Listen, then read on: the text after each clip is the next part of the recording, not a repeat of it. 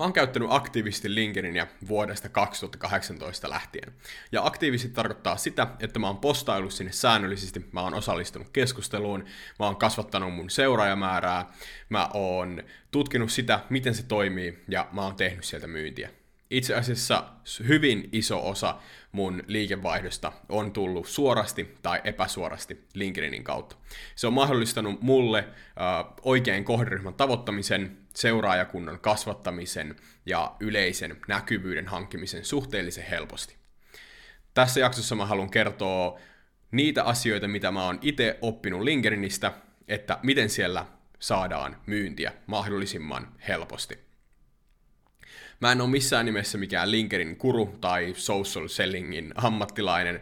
On paljon ihmisiä, jotka tietää sitä asiasta paljon enemmän kuin mä, mutta mulla on kuitenkin sen verran vuosia takana, niin mä halusin kantaa korteni tämän ilmaisen informaation kekoon ja kertoa niitä asioita, mitkä on mua auttanut. Lähdetään ensin yleisimmistä virheistä, mitä mun mielestä ihmiset tekee siellä LinkedInissä. Ja ensimmäinen on tietenkin se, että jäädään miettimään, eli ei tehdä edes sitä ensimmäistäkään postausta, tai ollaan saatettu tehdä yksi postaus, mutta ei olla tehty sen enempää. Ja se on mun mielestä yksi niin kuin suurimmista virheistä, tai se on semmoinen asia, mitä suurin osa tekee. Minkälaisessa tilanteessa suurin osa LinkedInin käyttäjistä on. Eli ne ei ole itse postaillut sinne yhtään mitään. Ne on saattanut tykätä jostain, ne on saattanut kommentoida johonkin, mutta ne ei ole aloittanut sitä aktiivista käyttöä, vaikka ne ehkä tietäisi, että siitä olisi heille jotain hyötyä. Sitä kuulee tosi usein, että pitäisi tehdä. Ja se on niin kuin monessa muussakin somessa, se pitäisi tehdä. Ja sitä ei koskaan kuitenkaan saada aikaiseksi, vaikka tiedetään, että siitä olisi jotain hyötyä. Ja mä oon miettinyt sitä itse tosi paljon. Mä oon joskus itsekin kärsinyt erilaisissa ö, somekanavien aloittamisessa tai jonkun somekanavan ylläpitämisessä sitä, että pitäisi tehdä, eikä välttämättä saa aina sitä säännöllisyyttä, ei välttämättä pääse jokaisen kanavan kanssa alkuun. Ensimmäinen neuvo on tähän tietenkin se, että sä vaan teet. Mutta sen sä oot kuullut varmasti miljoona kertaa, eikä siitä ole hirveästi konkreettista hyötyä koska meidän pitää miettiä, että mistä se ylipäätään johtuu, että sitä ei tule tehtyä. Tosi monella se, siihen vaikuttaa se, että on paljon muutakin tekemistä. Tosi monella, ihan todella monella vaikuttaa se, että on kynnys laittaa niin sanotusti itsensä likoon alkaa postaamaan sinne, koska vähintään alitajuisesti, jos ei tietoisesti, niin pyörii semmoinen ajatus, että mitäköhän muut ajattelee, kehtaanko mä nyt tehdä sitä. Ja tähän ö, apu, mitä mä oon itse käyttänyt, mä oon tietenkin paremmassa tilanteessa kuin moni muu. Mä oon aloittanut tämän tosi nuorena. Mä oon luonteeltani semmonen, että mä en, hirveästi väli, mua ei hir, mä en hirveästi välitä siitä, mitä ihmiset musta ajattelee. Niin mä oon aloittanut ihan niin vaikka mulla oli semmoinen pieni pelko koko ajan siitä, siitä postaamisesta, niin mä oon aloittanut sen niin, että mä oon postannut sinne ihan tosi tyhmiä juttuja. Tosi tyhmillä jutuilla tarkoitan sitä, että ne oli jollain tavalla ylimielisiä, ne oli jollain tavalla rohkeita, ne oli jollain tavalla semmosia, mistä ihmiset ei tykännyt, tai se sai vaan muuten vaan huomioon, koska se herätti niin paljon keskustelua. Ja tämä oli ö, oikeastaan, siihen oli kaksi syytä. Se ensimmäinen oli se, että mä halusin vaan mahdollisimman paljon huomioon, ja toinen syy oli se, että jos mä nyt postaan sinne jotain tyhmää, niin silloin mua ei tule ikinä pelottamaan järkevien asioiden postaaminen. Ja sen jälkeen mä oon postannut sinne vähän järkevämpiä juttuja, ja mua ei ole se yhtään jännittänyt. Se on niin kuin ensimmäinen asia, mikä on mua helpottanut, on se, että lähtee postaamaan jotain tosi rohkeata. Mä itse asiassa äh, annoin tämmöisen neuvon yhdelle mun ystävälle vähän aikaa sitten, kun se mietti, mietti jotain LinkedIn postaamista, niin mä sanoin sille, että laita vielä tohon toi kuva tai muuna tota lausetta tai äh, korosta tätä asiaa siinä postauksessa, jotta se on vielä pikkusen rohkeampi, että se jännittää vielä vähän enemmän, koska silloin jos sä postaat jotain tosi äh, semmoista, joka sua jännittää tosi paljon, niin silloin ne seuraavat postaukset jännittää paljon vähemmän. Toinen asia, mikä mua on helpottanut siinä, että mä oon päässyt jossain somekanavassa alkuun, on se, että jos me halutaan tehdä jotain tiettyä, ylläpitää jotain tiettyä somekanavaa, niin se vaatii sen, että me tehdään sitä tapa ja me tehdään sitä säännöllisesti. siihen auttaa se, että sä kirjoitat valmiiksi tai teet postauksia valmiiksi viisi tai kymmenen kappaletta ennen kuin sä postaat Mä esimerkiksi tein omalla TikTokilla tälleen, että mä tein viisi videoa valmiiksi ennen kuin mä postasin sinne yhtäkään. Koska mä tiesin, että näillä videoilla mä tuun saamaan sen verran näkyvyyttä, että mä tiedän, että toimiiko tämä TikTok-juttu ollenkaan, haluanko mä tehdä tätä. Ja sit kaikista typerintä, kaikista nolointa mun mielestä olisi esimerkiksi TikTokissa se, että mä postaan sinne yhden videon ja sitten mä en tee enää mitään sen jälkeen. Niin mä halusin laittaa kerralla useamman videon sinne.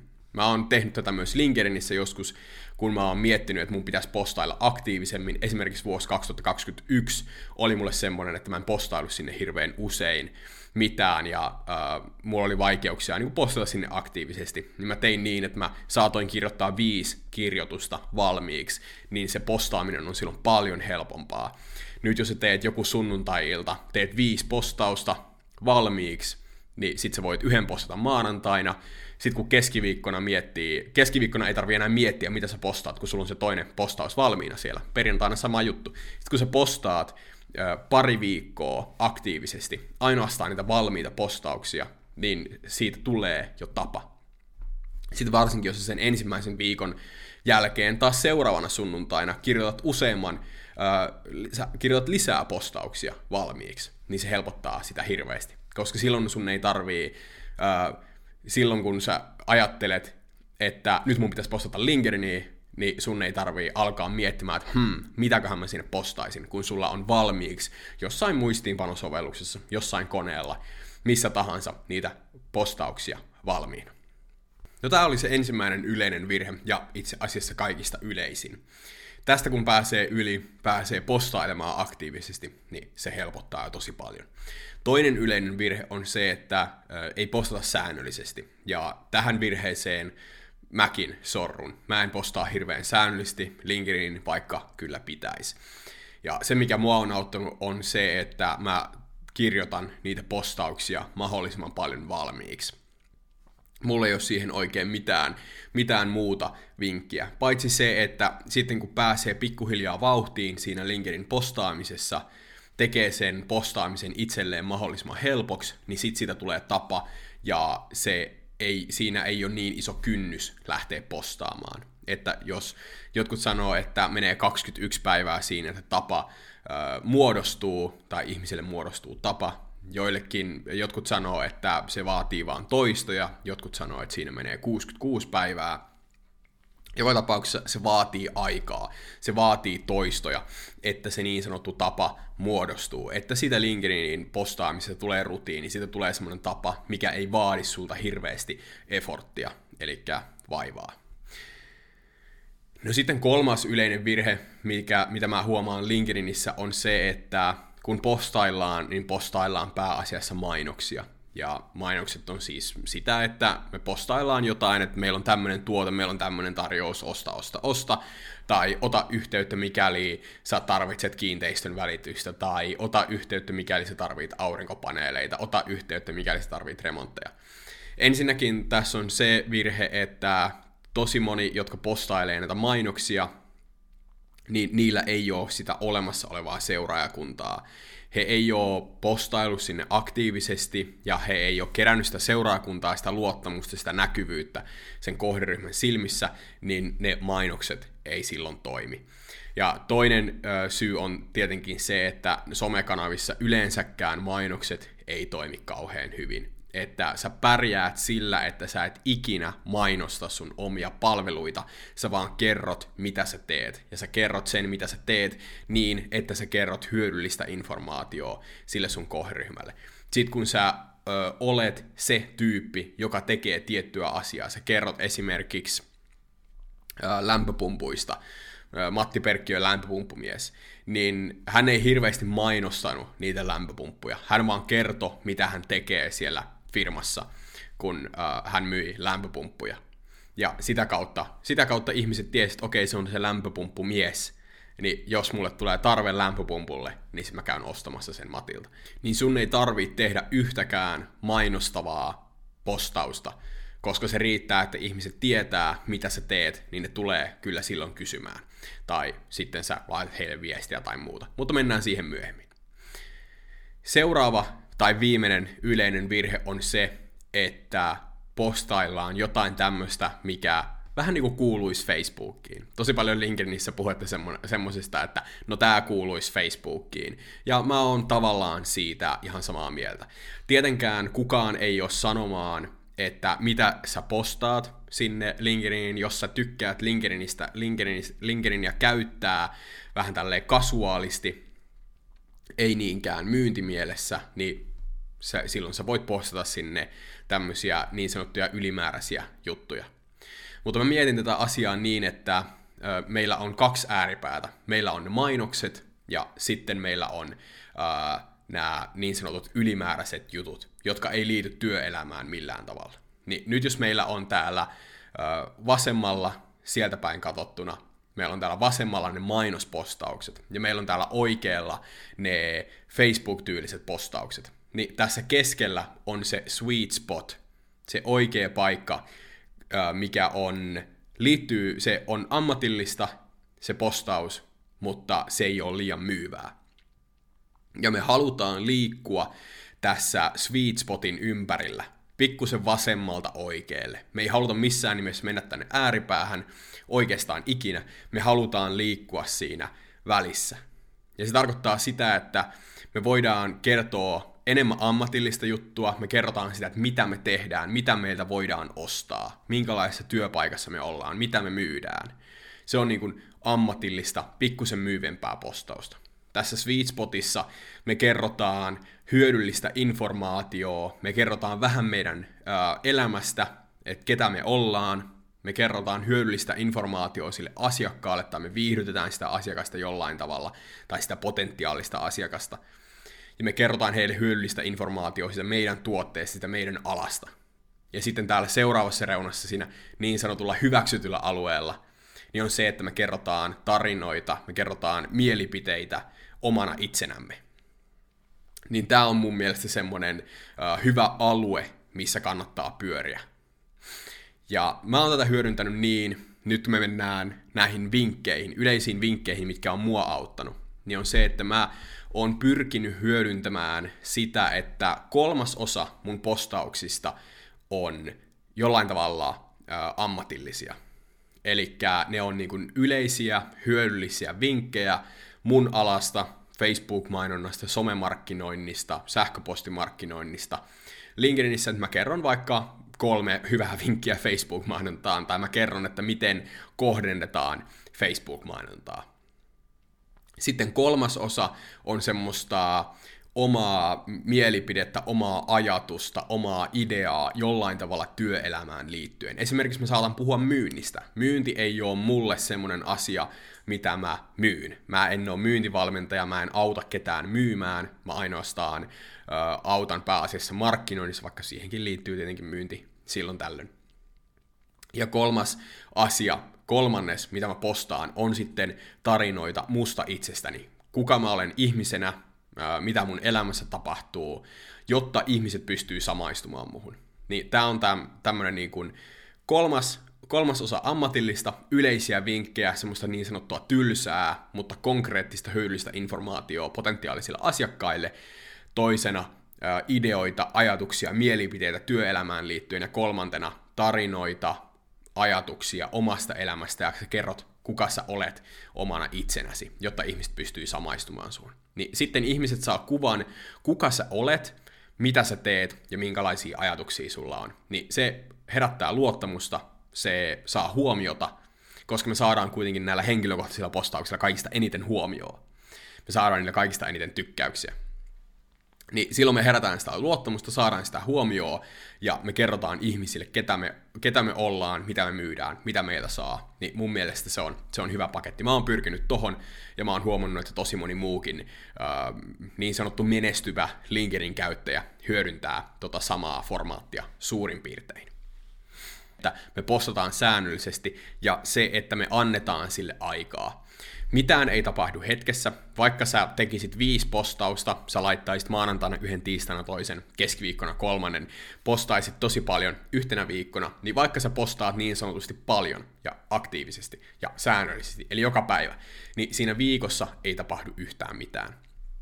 Jos ne sun postaukset on ihan, ihan superhyviä, niin joo, sä voit saada näkyvyyttä, mutta sä et tuu kasvattamaan semmoista isoa seuraajamäärää viikossa. Niin me, meidän pitää käyttää kuukausia, mahdollisesti vuosia siihen, että me kasvatetaan sitä seuraajamäärää, me kasvatetaan sitä huomioon, me kasvatetaan sitä luottamusta meidän potentiaalisten asiakkaiden silmissä. Esimerkiksi mä oon siinä pisteessä jo pikkuhiljaa, että kun mä postaan LinkedIniin, niin ihmiset tietää, ketä mä oon, ne on nähnyt mun postauksia aikaisemmin, ne tietää suurin piirtein, mitä mä teen. Mulla on yli 7000 seuraajaa siellä, jotka on tullut tässä useamman vuoden aikana niin se pitkäjänteisyys on ihan äärimmäisen tärkeä, tärkeä asia. Mutta se on tietenkin monelle ilmiselvää. Sitä ei, siitä ei tarvitse hirveästi enää edes puhua. No sitten mulla on neljä vinkkiä tuohon sisältöön. Eli kun sä lähdet kirjoittamaan niitä LinkedIn postauksia, niin mitä siinä kannattaa ottaa huomioon? Ensimmäinen vinkki tähän on se, että otsikot on ihan super tärkeitä. Eli otsikot, eli se ensimmäinen lause. Me sillä ensimmäisellä lauseella siinä postauksessa saadaan se henkilön, sen, sen ihmisen huomio. Sillä me saadaan se huomio, ja siinä, siihen otsikkoon kannattaa, sen otsikon miettimiseen kannattaa käyttää jonkun verran aikaa. Että se otsikko kertoo, mistä tässä postauksessa on kyse, se jättää jonkun mysteerin, se herättää jollain tavalla huomioon. Niin siihen otsikkoon kannattaa käyttää jonkun verran aikaa. Toinen asia, miten me saadaan se huomio, on myös sillä, että me käytetään kuvia. Se on mun toinen vinkki. Kannattaa käyttää kuvia ja ehdot, eri, erityisesti kuvia susta itsestäsi. Silloin kun sä näytät, laitat kuvia susta itsestäsi, niin ihmiset näkee, minkä näköinen sä oot, koska se profiilikuva on kuitenkin suhteellisen pieni. Ja silloin kun sä laitat kuvia susta itsestäsi vähän semmoisissa arkisissa tilanteissa, se voi olla semmoisia tilannekuvia, ne voi olla jopa selfieitä, niin silloin ihmiset tunnistaa sut, jos sä tuut vastaan jossain. Kun sä menet tapaamiseen, kun sä menet videotapaamiseen, niin sun naama on jo tuttu. Ja se herättää sitten luottamusta paljon enemmän. Se kolmas vinkki on se, että pyri ker- kirjoittamaan ne postaukset tarinan muodossa. Pyri kertomaan tarinoita. Tarinat on semmosia, mitä ihmisiä luonnollisesti kiinnostaa, niin me halutaan kertoa tarinoita. Me pystytään käytännössä mikä tahansa postaus vääntämään tarinaksi. Jos me halutaan kertoa, jos mä haluan kertoa jonkun vinkin Facebook-mainontaan, niin mä voin kertoa tarinan, miten mä opin sen vinkin. Mä tein töitä tämän asiakkaan kanssa ja meillä oli tämmöinen ongelma. Sitten mä mietin, että voi vitsi, miten mä ratkaisen tämän ongelman. Sitten mä huomasin, että hei, tämä mainonta toimiikin näin. Ja sitten mä ratkaisin sen ongelman ja mainonta toimii paremmin. Mä voin kertoa tämmöisiä tarinoita. Sä voit kertoa tarinoita ihan mistä vaan. Ja tarinat kiinnostaa aina. Nyt kun mä selaan linkin, niin mä huomaan, että ne parhaiten toimivat postaukset on aina tarinoita. Ne on jollain tavalla tarinallistettuja, eli siinä kerrotaan oma näkemys siitä tilanteesta, siinä kerrotaan, miten se tilanne kulkee, minkälaisia tapahtumia siitä tilanteessa on, eikä pelkästään niin, että kolme vinkkiä Facebook-mainontaan, ja sitten me kerrotaan näin, vaan me kerrotaan ne semmoisena tarinan muodossa. Sitten se viimeinen vinkki näihin äh, LinkedIn postauksen näihin kirjoittamiseen on se, että enemmän kappalejakoja. Mä oon huomannut sen, että kun mä luen tuolla äh, postauksia, niin tosi moni kirjoittaa sen postauksen niin, että siellä on joku viisi tai kymmenen lausetta siinä yhdessä kappaleessa. Ja se vaikeuttaa sitä lukemista hirveästi. Se on tämmöinen hyvin yleinen copywriting hack muutenkin, se, että me tehdään enemmän kappalejakoja. Me, saatetaan laittaa jokainen lause omaan kappaleeseen. Mä käytän niin, että mä teen, mä käytän yhtä tai kahta lausetta, maksi, ihan maksimissaan kolmea lausetta yhdessä kappaleessa. Sitten enteriä kaksi kertaa tehdään se kappalejako, niin se on silloin, se vie enemmän tilaa, se on paljon selkeämpi lukea, siinä ei tarvitse tiristää silmillä hirveästi, kun me luetaan sitä postausta. Niin enemmän niitä kappalejakoja, tämä on mun mielestä aika tärkeä juttu, kun me kirjoitetaan niitä postauksia. No sitten viimeisenä me mennään konvertointiin, eli miten me saadaan konvertoitua ne meidän, se meidän näkyvyys, ne meidän seuraajat asiakkaiksi. Miten me saadaan siitä meidän näkyvyydestä rahaa, liikevaihtoa, myyntiä. Ja ensimmäinen tässä on tietenkin se, että kun sä teet aktiivisesti sitä postailua, sä kerrot niitä hyödyllisiä vinkkejä, sä kerrot mitä sä teet, sä kerrot kuka sä oot, sä kerrot minkälaisia, minkälaisten asiakkaiden kanssa sä oot tekemisissä, miten sä oot auttanut sun aikaisempia asiakkaita. Tämä on ihan hirveän tärkeää. Mä huomaan, että joka kerta kun mä postaan LinkedIniin, melkein joka kerta kun mä postaan LinkedIniin tarinan siitä, miten mä oon saanut asiakkaille hyviä tuloksia, niin sieltä tulee viestejä, että hei, voisiko tehdä tämän myös meille?